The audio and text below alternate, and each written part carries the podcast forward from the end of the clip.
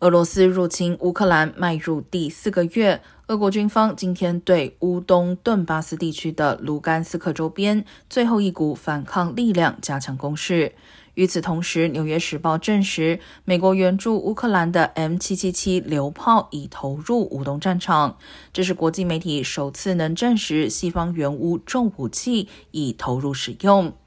而乌克兰总统泽连斯基表示，普京是他唯一愿意会面的俄罗斯官员，以谈判如何终结这场战争。